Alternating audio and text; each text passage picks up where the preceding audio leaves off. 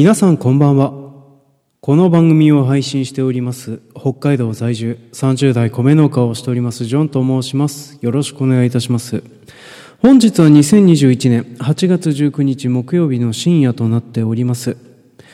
今回はですね、営農とサブカルという風な番組、普段でしたらサブカルの中に出てくる農業描写について延々とお話ししたりですとか、あとは自分がサブカルを通して考えた農業にまつわる架空のことについてひたすら話したりするですとか、まあそんなようなことをするようなのでおなじみの番組だったりはするんですけれども、番組のテーマを大幅に変更いたしまして、今回は私がライフワークで集めております、江別市の農業にまつわる会談をお話をしていこうと思っております。で私、収納してからですね、こういう農業にまつわる階段みたいなものをずっと収集しておりましてね。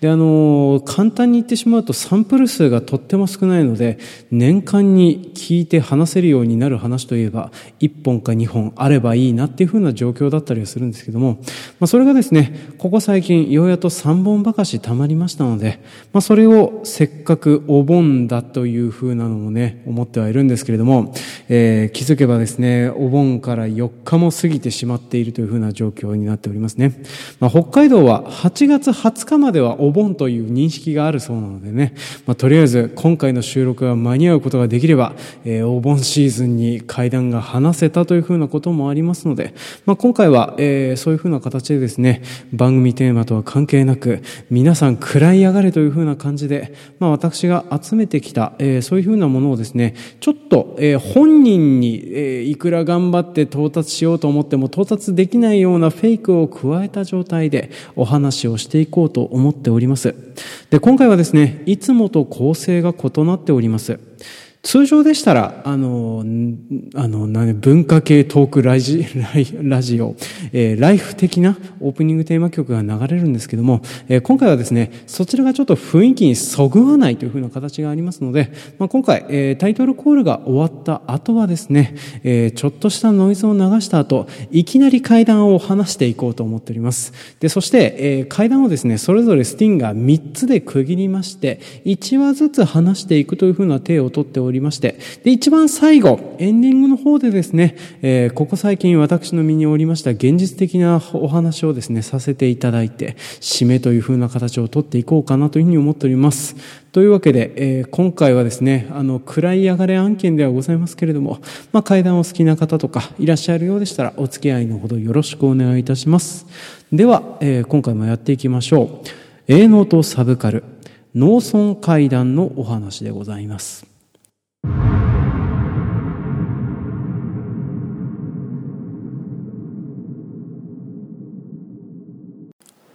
このお話は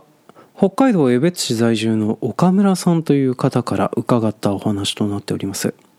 岡村さんは私より12歳年上でそろそろ40代になろうかという、えー米農家をしている方となっております。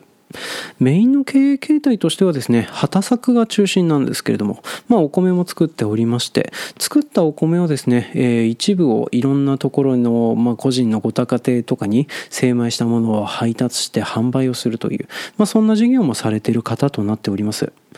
このお話は、その岡村さんの配達先のうちの一件でありますところの小田さんというご家庭にまつわるお話となっております。で、この小田さんというふうなご家庭はですね、もともと老夫婦で住まわれていたご家庭となっております。岡村さんのお母さんが、えー20年以上前に捕まえてきた米のお客さんとなっておりましてね、まあ、岡村さんと、えー小田さんの奥様が大変仲良くてですね、えーまあ、基本的にいろんな野菜のやり取りをはじめとしてですね、まあ、奥様が自分あの庭で育てている花の苗ですとかあとは野菜の苗とか、まあ、そういうふうなものを用立ててお渡しするというふうなちょっとあのお米のお客さんではあるんですけれどもちょっと仲のいいいい関係というか、まあ、そういうふうなものになっていたそうなんですねでその関係はですね、えー配達する役割が岡村さんに移った後でも役立っておりまして、まあ、基本的に岡村さんのことをお兄さんと奥様は呼んでくださってで、えー岡村さん自身はですねその老夫婦の旦那さんの方を旦那様、えー奥様の方を奥様というふうな形で呼び合うような形となっておりまして、えそれなりにいい関係で配達を築いていたそうだったんですよね。ただ、えー、5年ぐらい前にですね、この旦那様の方がですねちょっと病気の方で亡くなられましてしばらく奥様一人で暮らしていたそうなんですけれどもそのうち奥様の娘さん夫婦が一緒に暮らすようになってきましてもうそれであのしばらく娘さん夫婦と奥様の3人家族で暮らしてたそうなんですけれどもここ3年ほど前らしいんですけれども奥様が介護施設に入ると娘さんの方から岡村さんが配達の折に言われたそうなんですね。でつきましては配達するお米の量を減らしていただきたいのと配達する時間帯を夕方に回してほしいというふうな形で、まあ、お話をされたそうなんですね。でここでちょっと岡村さんののお米の配達のルーチンについて説明が漏れておりましたので話していきますけれども岡村さんは毎月1回お米の配達を行っているそうです。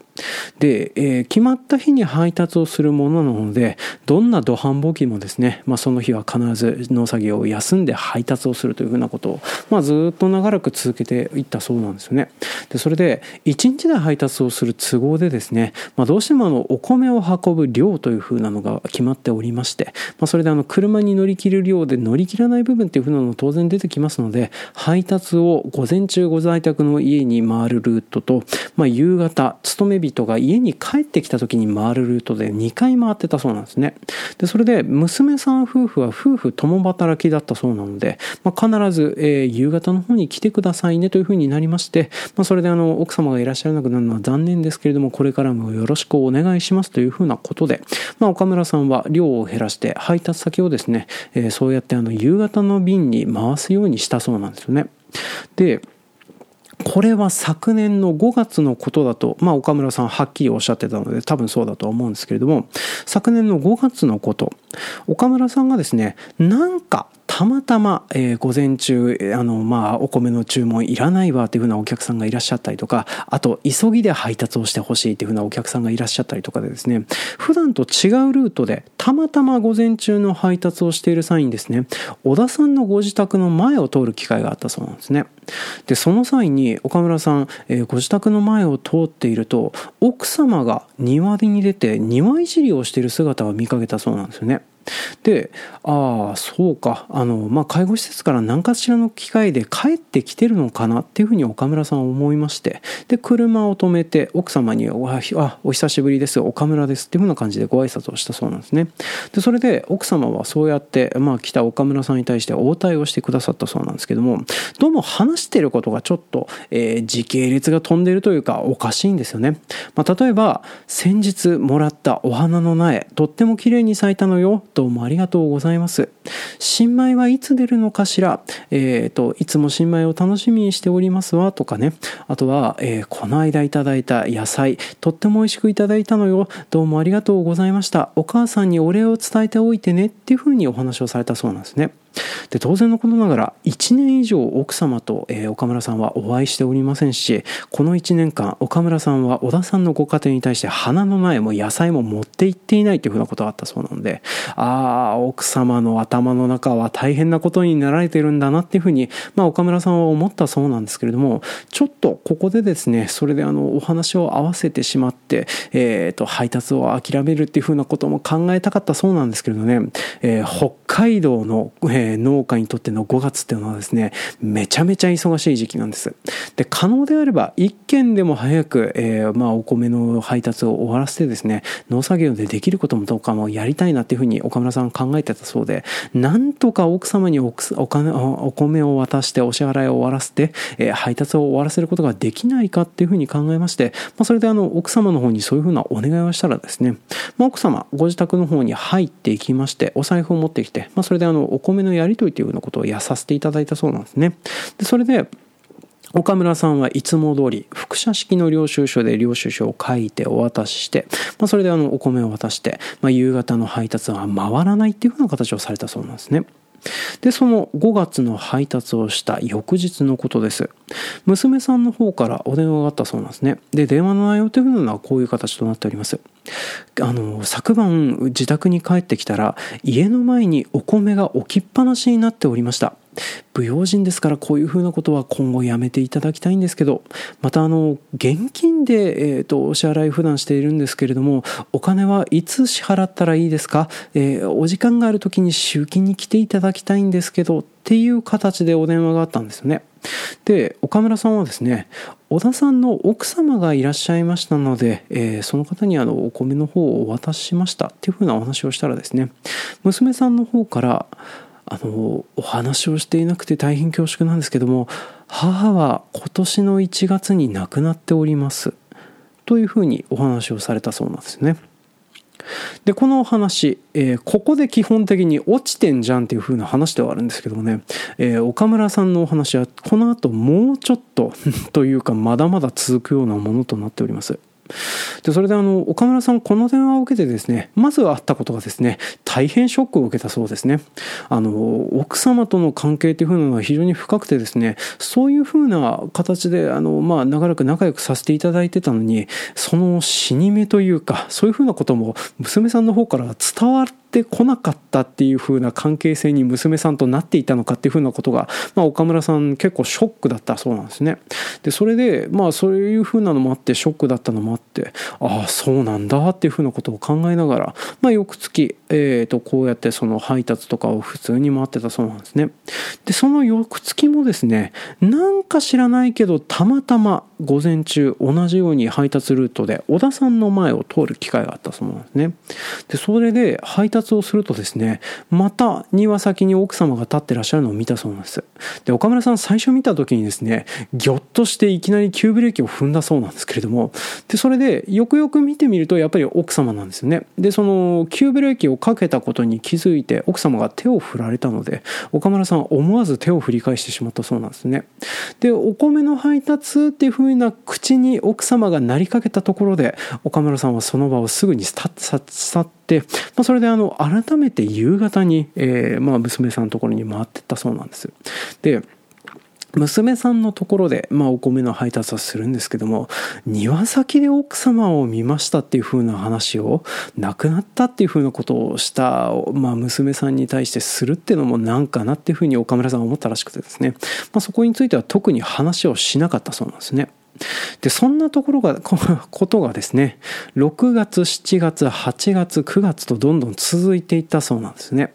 で、岡村さん、あの、あまりにもこういう風な機会が続くので、あの、幽霊を見ているとか、そういう風なものではなくてですね、小田さんのご家庭で実は奥様生きていらっしゃって、そのままいるのではないかって考えるようになったんですね。でどういうことかというとおかあの小田さんの奥様は、えー、小田さんのご家庭の中で虐待を受けていていないもののように扱われているんじゃないか、まあ、そんなふうな不安が岡村さんはあったそうなんですよね。でそれで、まあ、というのもあの岡村さんの配達をしているお米の量娘さんと奥様が暮らしていた3人分の量では到底足りないような量を毎月配達していたそうなんです。で奥様の分のご飯だけ別に用意をしているっていうふうなことも考えづらいなというふうに思いまして、まあ、それで奥様がちゃんとご飯を食べれてるんだろうかとかあと実は虐待をしているそういうふうな兆候があるんじゃないだろうかっていうふうなことがありまして岡村さん、えー、10月になった頃ですね、えー、一旦そのご自宅の前を通った際にやっぱり奥様が出ていらっしゃるんです。でこここの、まあ、庭先にずっと奥様いらっしゃってでこの庭先にいる際にですね奥様が着ている服装っていうのがあの6月からずっと同じくワンピースースを着てるんですよねでさすがに北海道の10月ワンピースを着ているのは結構構肌寒いような状況となっておりまして、まあ、岡村さん自体も長袖を着ているような状況となっておりますから、まあ、それであの、お話をする際にですね、あの、寒くないですかとか、まあ、そんな風なことも考えたりしたそうなんですね。で、まあ、あの、車を止めて奥様の近くに寄りまして、で、それであの、奥様が庭の整備やら何やらされてたのを一旦手を止めて、まあ、それで、えー、お話をしたそうなんですけど、まあ、例えば岡村さんお話したことといえばですね、あの、ご飯ちゃんと食べられてますかとか、あと、どこか怪我とかされてませんかとか、困ったことはありませんかとか、まあ、そんなようなことを聞いていったそうなんです。なんですけれども、奥様はちょっと、やっぱりちょっと、あの、お話が要領を得ないというかですね、あの、まあ、やっぱりお話しする内容といえば、先日もらった花の苗が綺麗に咲いただの、野菜が美味しかっただの、まあ、そんなようなお話をされてですね、で、お米を食べられてますかとか、そんな話をしたらですね、あの、ここ最近、年で全然食べれなくなって、お米の量の注文が増えられなくて申し訳ないわねっていうふうなお話をされてですね、まあ、やっぱりなんかあの、どうもうまくやり取りができない。ただ、お話をしている最中に奥様の体とかをちょっと、まあ、見える部分だけでも確認はしたんですけども、例えば、あの、痩せて頬がこけているとか、そういうふうなこともないですし、あと、服装が薄汚れているとか、そういうふうなこともないですし、手とか、えー、肌が見える部分を見る限りではですね、どこか怪我をされてるとか、まあ、そういうふうなことも見受けられなかったそうなんですよね。で、そういうふうなことがあってですね、まあ、岡村さん、一旦そこの場は離れて、で、娘さんと会って話をする機会も合うんですけれども、その娘さんに対してですね、えー、お母様を虐待されていますかっていうふうなことも切り出すこともできず、まあ、悩みに悩んだ岡村さんはですね、まあ、江別市に地域包括センターというふうな場所がございまして、まあ、ここ何をやってるかというと、まあ、そういうふうな、え、ー、と、まあ、虐待の通報やら何やらを受け付けるような窓口がある施設だったそうなんですね。で、岡村さん、その後にですね、そちらの方に、えー、どうもこの虐待の通報っていうのが匿名でできるというのが分かったそうなので、えー、匿名でですね、こうこうこういう事情がご家庭があって、こういうような形で虐待を受けてるのではないかと思うんですっていうふうに通報までしたそうなんですよね。ただ通報はしたんですけれどもその後の経過報告も一切なくその翌月もですね特に何かが起こったこともなく11月本当にそろそろ雪が降るかっていう風な状況なのに奥様はやっぱりワンピースで庭先に立っているし娘さんにお米を配達してもですねその虐待の通報を受けて困ったことがあったとかそんなような雰囲気も一切なかったりはするんですよね。それで、えー、これがあの状況がはっきりと変わったのがですねその年の12月となっております。岡村さんあのここ最近の話を聞いてて分かる通りですね、まあ、とにかく奥様のことが気になるようになってしまったので午前中の配達ルート、ちょっとねじ曲げてでも小田さんのご家庭の前を通るようにしてたんですよね。で、それで12月、まあちょうどあの雪が結構降るような日だったりしてたんですけれども、それでですね、まあ庭先にやっぱり奥様は立ってらっしゃるんですけども、立って動いてらっしゃるんですけどもまるで雪がないかのように、えー、庭先をうろうろしてらっしゃってそして相変わらず着てらっしゃる服装っていうのがワンピースなんですよね。で岡村さんよくよくちょっと近くに車を止めてあの奥様が庭先で何かをされてるのを見ていたそうなんですけども口から白い息が上がることもなければ寒そうにしている素振りもないというそんなような状況となっておりまして岡村さんここでようやっとですね奥様が生きてらっしゃらないんだなっていうふうなことを思い立ったそうなんですよね。ちなみにこの後岡村さん、えー、小田さんとのあの関係というふうなのですねまだ続いておられるようででそれであのそれっきり岡村さんは午前中の配達ルートで小田さんのご家庭の前を通るというふうなことはやめたそうなんですけれどもうっかり通ってしまった場合はですねまだ奥様が庭先でワンピースを着て庭仕事のから何かをやっている姿を目撃することがあるそうです。というわけで1話目は「ワンピースというお話でした。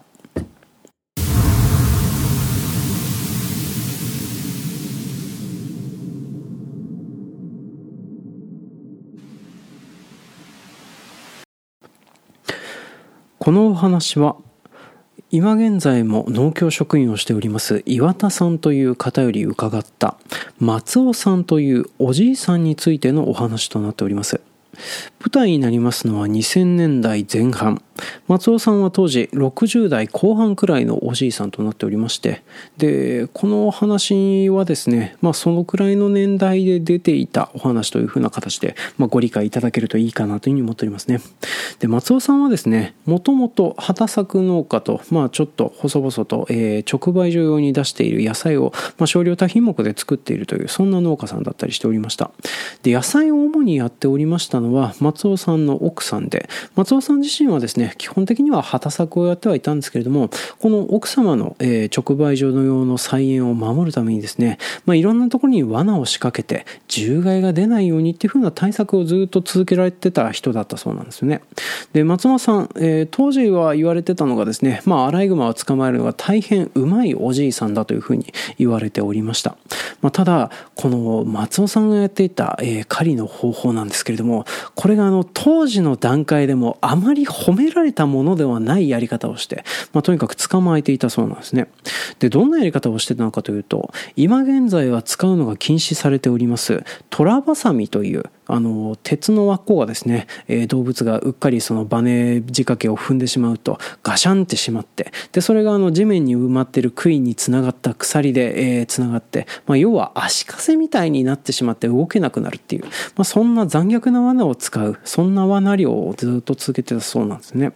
で松尾さんの残虐性というかちょっとやめた方がいいよっていうふうになっておりますのですね。でこの松尾さん、えー、通常はですねこうやってあの生き物を捕まえたりなんだりした場合はですね、まあ、地域の担当をしている農家の役員さんに声をかけて、えー、書類記録の書類を取ってもらいそして、えー、この、まあ、捕まえた、えーと、アライグマやら何やらを合殺する処理施設とあとは狩猟免許を持っている漁師さんの農家さんっていうのが別にいまして、まあ、それぞれに連絡をして対処してもらってっていうふうなことをやるのがいけないんですけれども松尾さんがこれがあの面倒くさくなるぐらいアライグマが取れて仕方ないというふうな状況となっておりまして松尾さんは、えー、こうやってあのトラバサミで捕まえたアライグマがいた場合はですね、えー、持っている、えー、鉄製のハンマーでパコンと頭を一発殴って、まあ、それで絶命させてで絶命させたものをですね自宅にある焼却炉で焼いてその灰をですね自宅の中につけ松尾さんがご自分で作った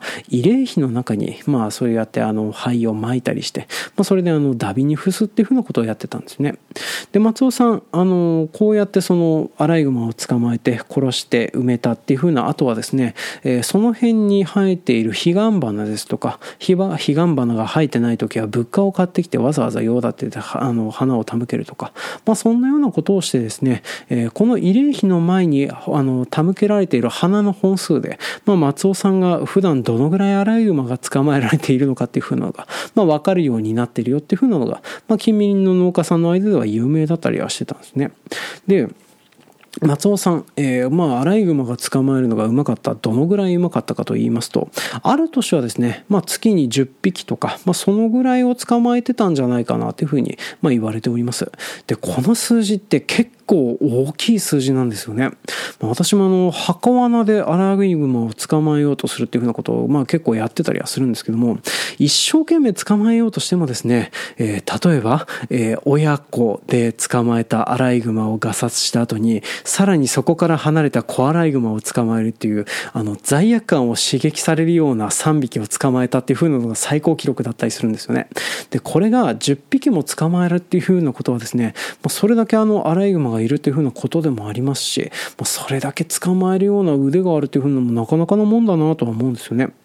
ただこれ結構な量なんですけれどもある年松尾さんの撃墜数っていうのがね跳ね上がる年があるんですよね、まあ、それはあの松尾さんの奥さんが亡くなった年になるんですけどもその年にですねまあどうもその近隣の方の撃墜数の目撃事例によりますと一月に20から30ぐらい花が手向けられていることがあったと言われてるんですよね。一あの一体埋めるごとに手向ける本数を増やしたのかそれとも実際にそれだけの数を撃墜していたのかっていうふうなことは、まあ、今現在でもはっきりとは分かってはいないんですけれどもただその時期にですね松尾さんからこの、まあ、仲のいい方っていうふうな形の話を別の人からちょっと聞いたことあるんですけどもその際にはですね毎日毎日アライグマが取れて仕方ねえんだっていうふうな話をされていたそうなんですよね。で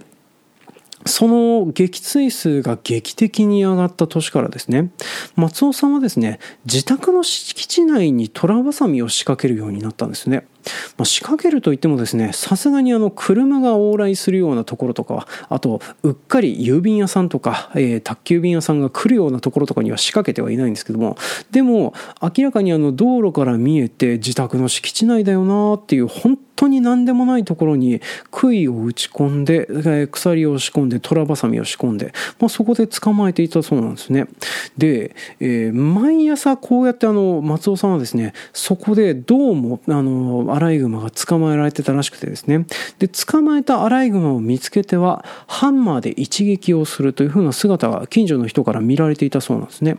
で、それでその年、とにかくそういうふうな形で、まあ、アライグマをあの捕まえて、そしてそれをハンマーで叩いて、で、その後で慰霊碑の方に花を手向ける。で、その花を手向けた数が随分増えていくっていうふうなところが、まあ、その年、いろんな人から、まあ、目撃事例があるというふうになっております。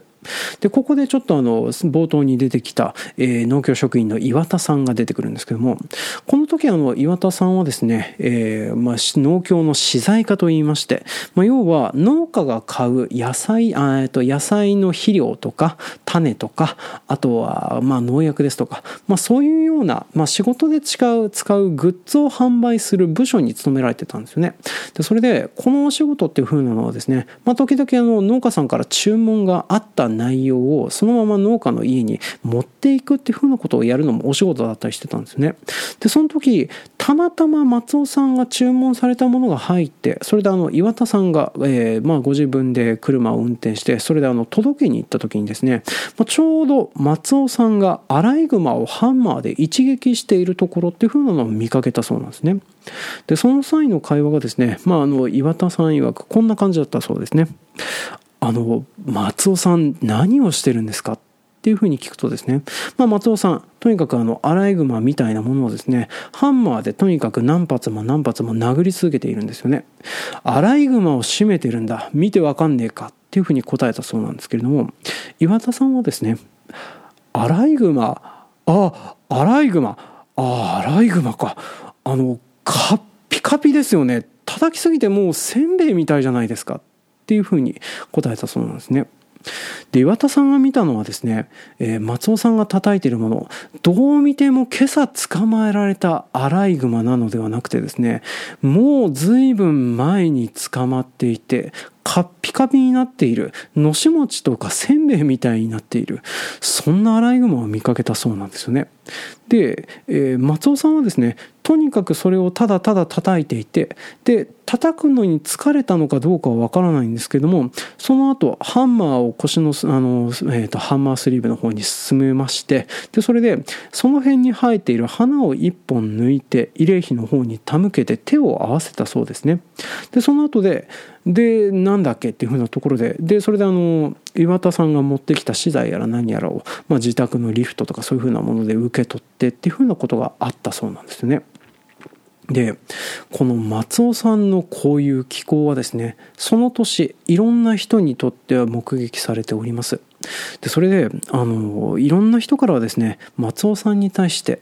あれやめた方がいいよ。さすがに動物がかわいそうだと思うよ。アライグマ害獣だけど。っていうふうなことをずっと話し続けていたそうなんですけれども、松尾さんはですね、えー、俺がアライグマをあれだけ狭めてやってるから、お前らのところに出なくて済んでるんだろうっていうふうなことをずっと言い続けたそうなんですね。ちなみにこの気候はですね、えー、松尾さん、あの、2010年代まで農業を続けられていらっしゃいまして、で、そこで離農されるまで、こんなことをずっと続けていたそうなんですよね。だから、あの、近隣の方とか、まあ、遠目から見る際にはですね、あの、慰霊碑にどんどん花が増えていて、で、時々カッピカピになっている、えー、そのアライグマの遺体を松尾さんが叩いているっていうふうなのが目撃されてたそうなんですね。で、それで、松尾さんがこの離農される直前まで松尾さんはこのことをずっとやられていたそうなんですけども、松尾さんが離農された後、えー、この地域でですね、爆発的にアライグマの被害が増えたそうなんですね。今でも話をされているのは松尾さんはもしかしたら本当に捕まえていたんじゃないかっていう風な話も出ているしあとは実は呪術かなんかで抑えてたんじゃないかなんて話も出てたりはするんですけどね、まあ、ただ今現在松尾さんはですね、えー、亡くなっておりますのでまあこれについて聞くことというのは今現在はできないような状況となっておりますね。2話目はせんべいというお話でした。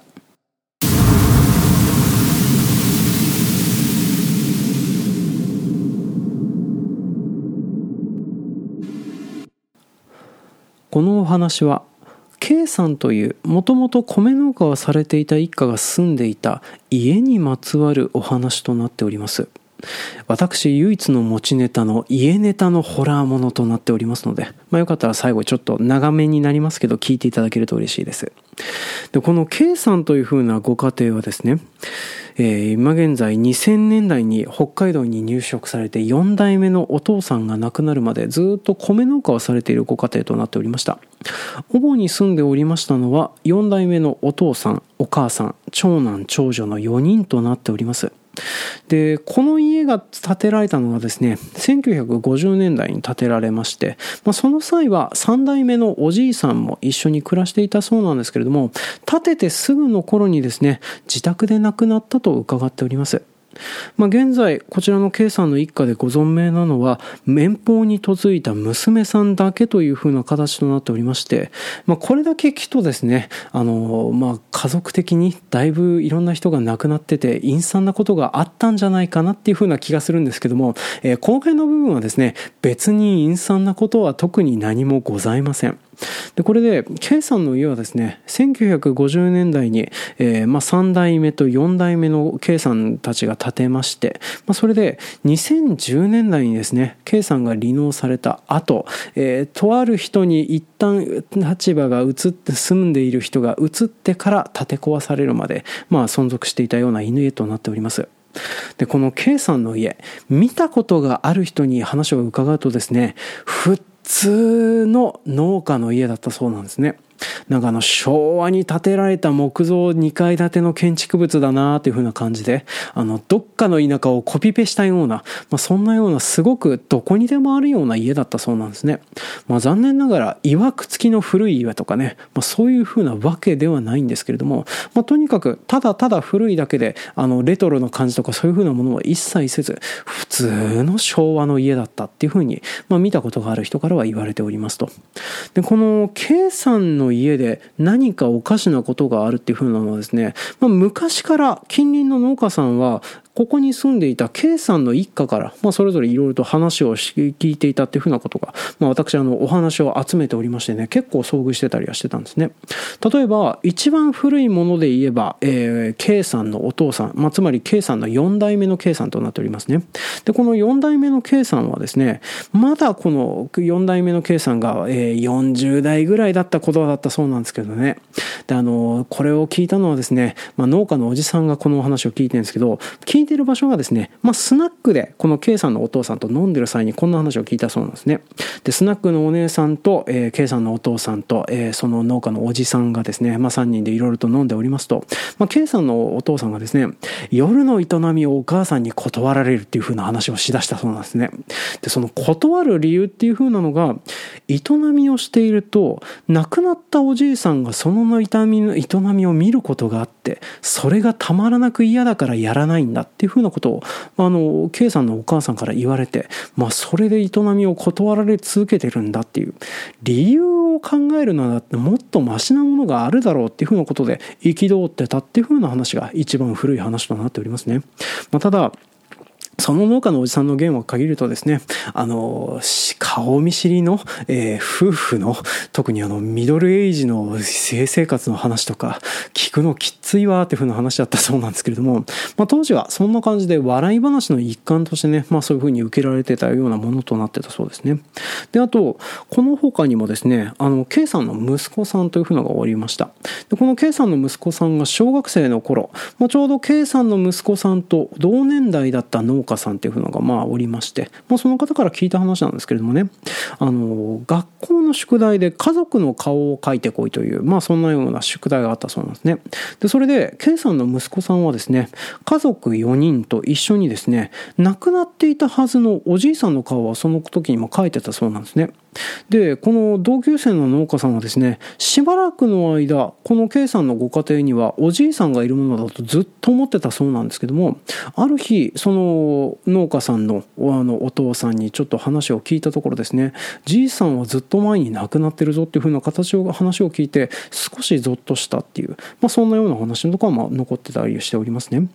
でこの息子さんはこの K さんのご家庭には当然のことながらいたんですけれどもあのなんで離婚してしまったのかというと、まあ、K さんの家にこの、まあ、継ぐっていうふうなことを息子さんがやらなかったんですね。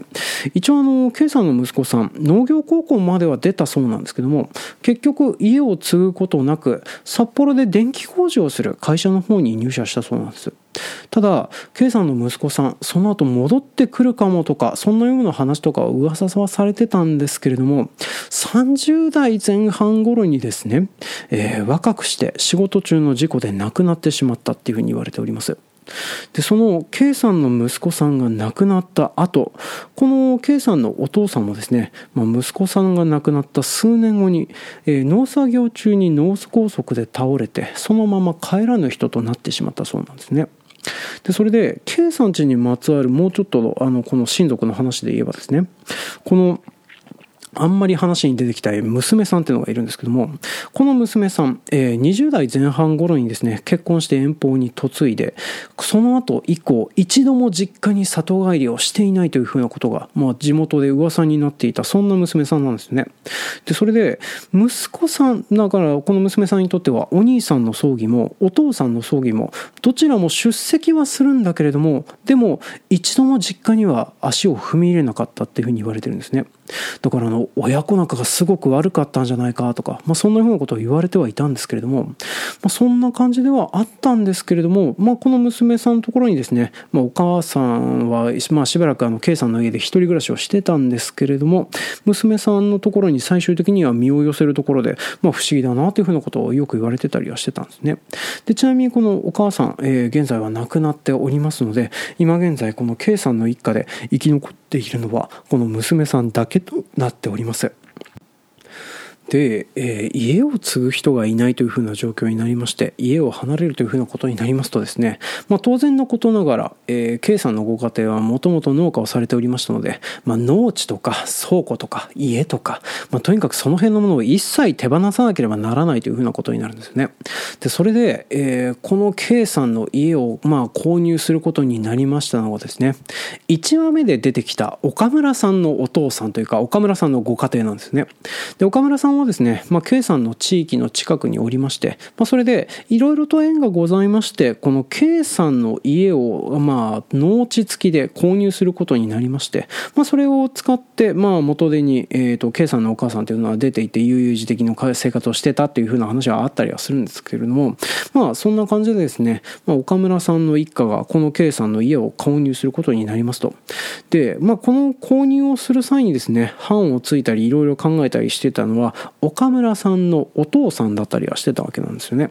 で、岡村さんのお父さんはですね、この K さんの家どうしようかというふうに思ってたかというと、息子、つまり1話目で出てきた岡村さんなんですけども、岡村さんは当時別の仕事をしておりまして、まあ、U ターンするかどうかっていう風なのを悩まれてた時期だったそうなんですね。で、もしまかり間違って息子が戻ってきたら、この家をリフォームしてそこに住んだらいいんじゃないかっていう風なことを考えていたそうなんですね。なんですけれども、どうも息子さんが戻ってくるまでは間がありそうだっていう風なところでですね、まあ、その間に、まあ、家って人が住まないとどんどん傷んでいくものになっておりますので、まあ、その間、この家をですね、安値でもいいから借りてくれる人がいないもんかっていう風なところでですね、えー、悪いことに不動産業者とかそういう風なものを頼らず、農家づてでそういう風な人を探していたそうなんですね。で、探していたところですね、普通見つかんねえだろうって思うんですけれども、どうも見つかりまして、で、それがですね、田舎暮らしが好きで田舎を転々としているんですっていう50代ぐらいの、えー、まあ姉妹でま暮らしている方が出ましてね、まあ、その方お名前白戸さんって言ったそうなんですけれども岡村さんのお父さんが呼んでいた名前がパンチがありますので、えー、岡村さんのお父さんが呼んでいた詐欺姉妹というふうにこの2人のことを呼んでいこうと思っております。でこの2人はですね、えー、取り込み詐欺をまあ、なりわいとしている姉妹となっております。して、田舎が好きで田舎を転々としているんですっていうふうに話はしてるんですけども要は田舎を転々としながらそのコミュニティに入っていってそして少額の微妙な額のものを取り込み詐欺で取り込んではそれを転売してお金を稼ぐというまあそんなような生活をしてたりはしてたそうなんですね。でこのまあこの姉妹ですねこういうふうに取り込み詐欺をするっていうふうなことが分かったのはですね、えー、転入してきてその後すぐだったりしてたんですね。っていうのもこのこの姉妹を斡旋したというか紹介してくれた、まあ、別の地域の農家さんっていうのがいるんですけどもこの転入した後でですねこういうふうなことをしている姉妹だから気をつけてねっていうふうなことを、えー、隠してたっていうふうなことが後で分かったりはしてたんですね。でそれで向こうの農家さんっていう風なのはとりあえず、えー、嫌な厄介払いができて万々歳っていう風なところで。で新たな厄介事を抱えることになった岡村さんはですね、えー、結構この後いろいろと嫌な目に遭っていたそうだったんですよね。例えばこの姉妹、まあ、この家の方に住まんのはいいんですけれどもよくわからない集団を家に呼び込んだりすることがある。でそして家の中にたくさん段ボールを抱えててなんとなく不気味だっていう風なのもありますしあと岡村さんに対してもですね、どうも人づてとか遠隔的な方向を使ってですね、取り込み作業を行っていたそうなんですね。まあ、例えば、あの、遠方の地域からお米の注文が電話であって、それで何回かお米を送って代金は支払われて、ある日突然大口の注文をしてきて、その大口の注文を送ると、あの、代金の支払いがないっていう。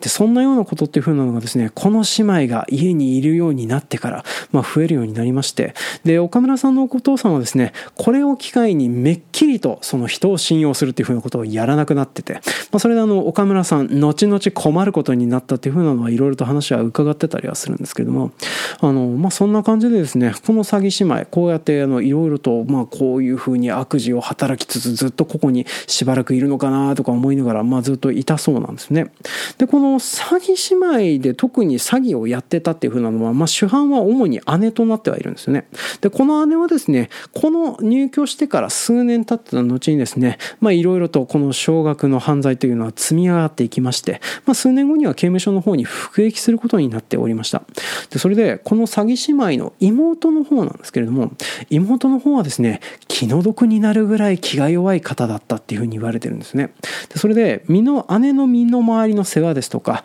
まああの、家事、家事とかそういうふうなものを主にこの妹の方はやっておりまして、で、それで、この岡村さんとこの詐欺姉妹の家賃契約というかその辺のやつなんですけれども、まあ、ちゃんとした書類は交わされていない。そしてあの、ちゃんとした間が入っていないおかげでですね、家賃のやり取りっていうのがどうも現金払いだったそうなんですね。で、それで、毎月毎月、この妹の方がですね、岡村さんの家の方に直接お金を支払いに来るそうなんですけれども、で、その際にですね、あの、気の毒になるほど気の弱い妹と、まあ、それであの、いろいろと、まあ、岡村さんのお母さんとっていう風なので、こうやってそのお金のやり取りをしつつちょっと話を聞いたりしてたそうなんですね。でそれで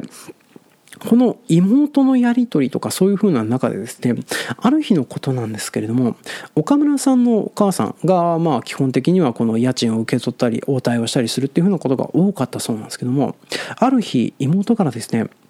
あの、あの家って事故物件ではないですよね。誰かあの家で亡くなっていたりですとかそういうふうなことってありませんか？っていうふうに聞かれたそうなんですね。で岡村さんのお母さんちょっとこの妹さんの方には同情視的な立場を取っていたそうでですね、まあ、特にあの、まあ、追い出す口実にして何か悪いことを言ったりすればいいようなものなんですけどもそういうふうなこともしないでですね家誰もっていうふうに答えたそうなんです。でそうですかっていうふうになってでどうかしたんですかっていうふうなことを続いて聞くとですねこの妹の方が言ったのがですねあの家の中をヘルメットをかぶった青年ですとかあと作業着を着たおじいさんですとか寝巻きのおじいさんですとかが歩き回ることがあるんですっていうふうに言うんですよね。それで本当に誰も亡くなっていませんか？事故物件じゃないですよねっていうふうなことを繰り返し聞くんですけれども、まあ、岡村さんのお母さんはですね、まあ、この K さんの事情っていうふうなのは知っておりまして、で、確かに家の中で亡くなったのは、そういえばあの4代目のおじいさんが家の中で亡くなったけど、でもそれ以外の方っていうのは亡くなってないよなっていう、そんなふうなことを思ってて、まあ一応あの、まあ亡くなったのは4代目のおじいさんは確かに亡くなってはいたんですけど、それぐらいですねっていうふうな話しかしなかったそうなんですね。でその後ですねあのしばらくこの、まあ、姉妹っていうふうな暮らし続けていたんですけどもある時ですねこの妹の方がですね黒いもさもともさもさした本当に大きな犬を3匹ぐらい家の中に飼うようになったそうなんですね。でこれであの室内でそういうふうに飼うようになっ、まあ、本当はあの大家としてはやめてほしいなっていうふうな感じがあったそうなんですけどもまあとりあえずあの好きなように田舎暮らしなんで好きに使ってくださいっていうふうに最初に言っちゃった手前なかなか難癖を示すっていうふうなことがですね、まあ、それであの岡村さんの家の方にお金を届けに妹が来る際はですね、まあ、ついでに散歩がてらこの犬を連れて歩いてくるっていうふうな話をしてたんですね。この妹がこの黒いモサモサした犬を飼うようになった理由っていうのがですね家の中のお化け置きなんです。この子たちがいると、えー、歩き回っている人方がいなくなって安心するんですっていうふうな話を、まあ、後にされてたそうなんですね。でそれでこの姉妹、まあ、結局のところ姉があの詐欺で収監されまして、まあ、服役することになった後ですね妹の方はですねほとんど生活能力がない方だったそうで、まあ、そのままその家を引き払うことになったそうなんですね。でそれで引き払う際に犬の方のもらい手を岡村さんの方で探してもらえませんかっていうふうに頼まれたりもしたんですけども、まあ、当然のことながらあのちょっと面倒見きれないわっていうふうなことになりましてで結局この犬たちはですね保健所の方に預けられていてもらい手がつけばよかったんですけれども最悪殺処分になってるだろうなっていう、まあ、そんなような扱いになってて。でそっちの方はどうなったかはわからないというふうな状況になってるんですよね。でこの後ですね、まあ、こういう風になって人がいなくなって、まあ、それで、えー、いろいろあって岡村さんもいい加減戻ってくるタイミングになってたそうなんですね。でそれで、まあ、岡村さん戻ってきて、まあ、この家に住ませようと思ってるんだけどってお父さんに言われた後にですね、まあ、ちょっと岡村さん考えた後にですね、この家っていうか古臭い家に住みたかねえやっていう、そもそも農場の近くに家を持ちたくないっていう風な、まあ、そんなような意見を言いまして、まあ、それであの、まあ、結局息子も住まねえしっていうふうなことになりまして、で、岡村さんのお父さんはですね、100万円ぐらいお金をかけまして、K さんの家を破壊して撤去したそうなんですね。で、その後、岡村さんはですね、この家のあった場所にコンクリートを打ち込みまして、まあ、それであの、えー、もみ殻の堆肥を作る堆肥板っていう風なのを作ったんですね。まあ、堆肥板って言ってわからない方の方が多いと思うのは、まあ、要はですね、あの、まあ、堆肥を作るためのコンクリート打ちになってて、まあ、廃液とかそういう風なものが出ないようにしている、まあ、そんなような設備だと思ってください。まあ、結構広い、あの、だだっ広いコンクリートで覆われたような、まあ、そんなような場所だったりはするんですよね。で、もともとこれ、岡村さんちの前に堆肥板を作ってありまして、で、堆肥板なもんですから、まあ、原材料はですね、もみ殻、米ぬか、牛糞となっておりますので、まあ、くせ門が家の近くにあるっていう風なところで、大変岡村さんのお母さんには評判が悪かったらしいんですけども、これがですね、まあ、とりあえず、誰も住んでいないところにできるようになりましたっていう風なので、まあ、万々歳で全部そちらの方に堆肥の方を移して、で、もともと堆肥板だったところはですね、まあ、岡村さん家で、まあ、持ってている農機具やら何やらが展示というか置いてあるような、そんなような場所になったそうなんですね。で、それで、最後のお話になるんですけども、こちらの方で、まあ、対比版で岡村さんのお父さんが、えー、作業をしている際に体験したお話となっております。ここはですね、えー、今まではいろんな人から聞いた話はずっと流れられておりましたけど、ここからはようやっと体験版となっておりますね。でこの岡村さんのお父さん堆肥板をこの家のあった辺りに作りまして、まあ、渦高く牛糞ともみ殻と米ぬかを混ぜ合わせた堆肥っていう風なことがありますと。でこの堆肥っていう風なのはですね定期的に切り返しといって要はあの中に入っているものを積み替えて入れ替えてあげるっていう風な必要があるんですね。でそうすることによって均一に堆肥をあの腐熟させて腐らせていくっていう風なことをやるのならなくちゃいけなくて、まあ、それを、えー、パワーローダーっていう風に言っっている、あの、まあ、北海道の人だったら除雪機の形見たことあるでしょっていうふうに言えば説明がつくかなと思うんですけども、まあ、ショベルがついていて、まあ、タイヤで動く、まあ、そういうふうな、そんなようなもんだと思ってください。で、それを使ってですね、えー、堆肥の切り返しをしていた時のことなんだそうなんですけども、堆肥の切り返しの作業をしていて、ちょうど家の中があ、家があった場所に堆肥の方を切り返して入り込んだかなっていう風なタイミングにですね、車の中でワンワンワンワンワンワンワンマンって犬の鳴き声が聞こえたそうなんですね。で、この重機の中ってとにかくうるさいんですよね。まあ、それこそあの除雪とかしてるようなパワーローダーとかだったらもうちょっと静かに動くかもしれないんですけども、えー、中古で買って防音設備もちゃんとされてないようなそんなちっちゃいパワーローダーなんてのもんですからとにかくうるさいんですよ。でそんな中で聞こえるぐらいの犬の声ってなるとどうしてもすぐ横であの犬がいないような空間から声が聞こえるとしか思えないっていう、まあ、そんなような状況であの、まあ、犬の鳴き声が聞こえたそうなんですね。で岡村さんのお父さんびっくりして止まったそうなんですけれどもでちょっとその、まあ、エンジンを切って周りを見て様子を見たんですけども犬がいる気配なんか当然のことはなかったりしたそうんですね。でその後も対比版の作業をしている最中に犬をの声を聞いたりとか犬を見かけるような気がしたりとか、まあ、そんなようなことがたびたびあったっていうふうに、まあ、その後も言われております。で、ここまでが、まあ大体私が集めてきたお話なんですけども、これらの一連のお話、私はですね、1話目にお話をして、このお話でもたびたび出てきておりました、岡村さんからお話を聞いておりました。で、大体の話は岡村さんの方から聞いてるんですけどね、最後ちょっと余談的に差し挟むお話としてはですね、この岡村さん、戻ってきた際にですね、この K さんの家、何日間か住んでいたことがあるそうなんですね。っていうのも何日間か試しに住んでみてあの、まあ、住み心地とかそういうふうなものを見てみるのも面白いかとかあとちょっとキャンプする気分で、まあ、実家に戻ってきたばかりのこと何日か泊まってたんだっていうふうな話をしてたそうなんです。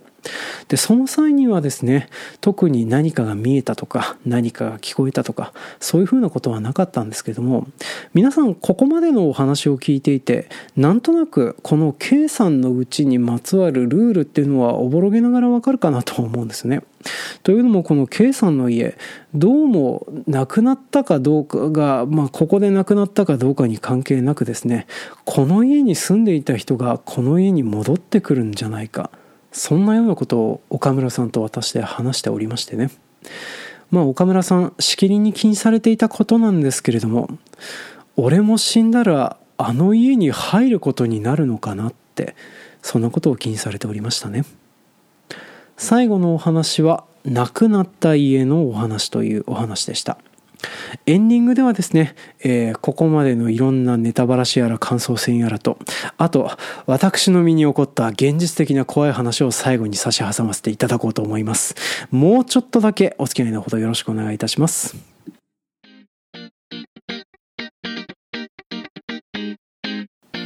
はい、今回も長々とお聞きくださいまして誠にありがとうございます。当番組への感想コメントは Twitter のハッシュタグ、営農の絵にサブカルのサブ、A サブとつけてお寄せいただきますようお願いします。また、今回の回が面白かったらで構わないんですけれども、まあ皆さんが聞いておられます、ポッドキャストアプリの共有リンクをですね、皆さんがやっておられます、えー、まあ SNS のアカウントなどで布教していただけると、まあ大変励みになりますので、ご協力のほどよろしくお願いいたします。まあ、前回、ポケモン界の方でそういう風な呼びかけをしましたところですね、結構流入がありまして、あの、久しぶりに Spotify のランキングに乗るなんていう風なことができておりました。もう前回ご協力いただいた方、本当にありがとうございます。まあ、今回もご協力いただければ何よりかなと思うんですけれども、えー、今回のお話が面白くなっているかどうか、私自身も若干自信はなかったりはするなというふうに思っておりますね。まあ、ただ、そんなに聞いたことのない類の階段だったんじゃないかなっては思うんですけどね。まあ、いかがだったでございましょうかね。まあ、どうしようね。あの、前回、まあ、この農村会談的なものを話した際にはですね、まあ、ちょっとこの話を聞いてくださる相方的な方が、まあ、臨時でいたりはしてたんですけどね、一人で喋るとこんな感じで、結局1時間近く喋ることになるんだなというふうなところに、驚きを隠せないような状況となっておりますね。で、最後にですね、まあ、私の身に起こった現実的な怖い話をさせていただいて、まあ、いろいろとお話は締めていただきたいなというふうに思っておりますね。で、やっぱりあの、ここ最近コロナやら何やらとか、本当に現実で怖い話っていう風なのがいっぱいあって、階段やら何やら話してる場合じゃねえなっていう風なことはね、私も日々思ってたりはしておりますね。まあなんか東京とかの状況を見ておりますと、まあ、自宅療養中に家族全員でコロナに感染して、そこでお母さんが亡くなってしまうとか、あとは、えー、自宅療養中の妊婦さんがあのコロナにかかって、緊急搬送先を探したんだけど見つからず流産してしまうとか、現実的にそういう風な、まあ今現在も広まっております。感染症の恐怖っていう風なのが、なんとなく、まあ都内の話が今現在は中心なんですけども、札幌でもデルタ株の方にどんどん置き換わっておりましてね、まあ私も近いところに住んでおりますので、あの、迫ってきたなっていう風な感じがして、日々嫌だなっていう風に思っておりますね。で、そんな感じであの、現実に怖いことがあるとですね、こういうような怖い話をしても、そんなに震えることはないなっていう風に思っておりますね。まあなんせ、現実の方が怖いことはいっぱいありますからね。そして何よりここ最近私の身に起きおりました怖いことっていう風なのがですね、ここ最近、北海道の7月でですね、えー、1ヶ月近く雨が一切降らず、えー、干ばつでに異常高温という、まあそんなようなのが続いていた時期がございました。で、まあトウモロコシを私生育してるんですけれども、トウモロコシの生育、なんか変だなおかしいな嫌だな嫌だな怖いなって思ってたんですけれども、えー、本日収穫に入ってみたところですね、補助内の全トウモロコシがですね、高炭不燃といって、トウモロコシの下の方だけ不燃になっていて製品にならないというふうなことが分かりましてね。1.5ヘクタールほど全部ダメにするという初めての経験をいたしまして、まあ、私の保険というか、そういうふうなものが丸つぶれになって、丸つぶれになるどころではなくてですね、ちょっといろんなことが嫌になるなっていうふうに思いながら日々生きているような状況となっておりますね。まあ今現在は、あの、お客様の注文のお断りの連絡をですね、必死いて入れてるたり、そんなようなことをしているような状況となっておりますね。せっかく新しく始まった契約先とか、せっかく新しく始まったりした、あの、お客様のご注文とかもあったりしてたのにね、そういう風なのをお断りせざるを得ないのが残念だなっていうふうに日々思っておりますね。はい。で、あのー、まあ、悪い農家だったらですね、自分のところで作りましたっていう風な感じでですね、人んちの農家から、まあ、買い取ってきたトウモロコシやらないにやら出すなんてことができたりはするんですけども、まあ、私、その下請けを長らくやっておりまして、その真似だけは絶対しねえぞっていう風に思っておりましてね、まあ、今回そういう風な手段も使えないという風なことになりまして、まあ、ダブルバインドでちょっとろくなことにはならねえなっていう風なところで、今回のお話は締めさせていただこうと思っております。で、えー、最後にちょっと次回予告なんですけども、次回はですね、めちゃめちゃ緩い会をやろうと思っております。えー、具体的にはですね、私の日々どのぐらい忙しいのかっていう風な話と、そんな忙しい中でどんなサブカル摂取しましたかっていう風な話をですね、雑多に話す30分ぐらいの話になると思いますので、まあ、もしよろしかったら、ちょっと次回も楽しみに聞いていただけたらなという風に思っております。というわけで、今回も長々とお聞きくださいまして、ありがとうございました。では次回もお楽しみに。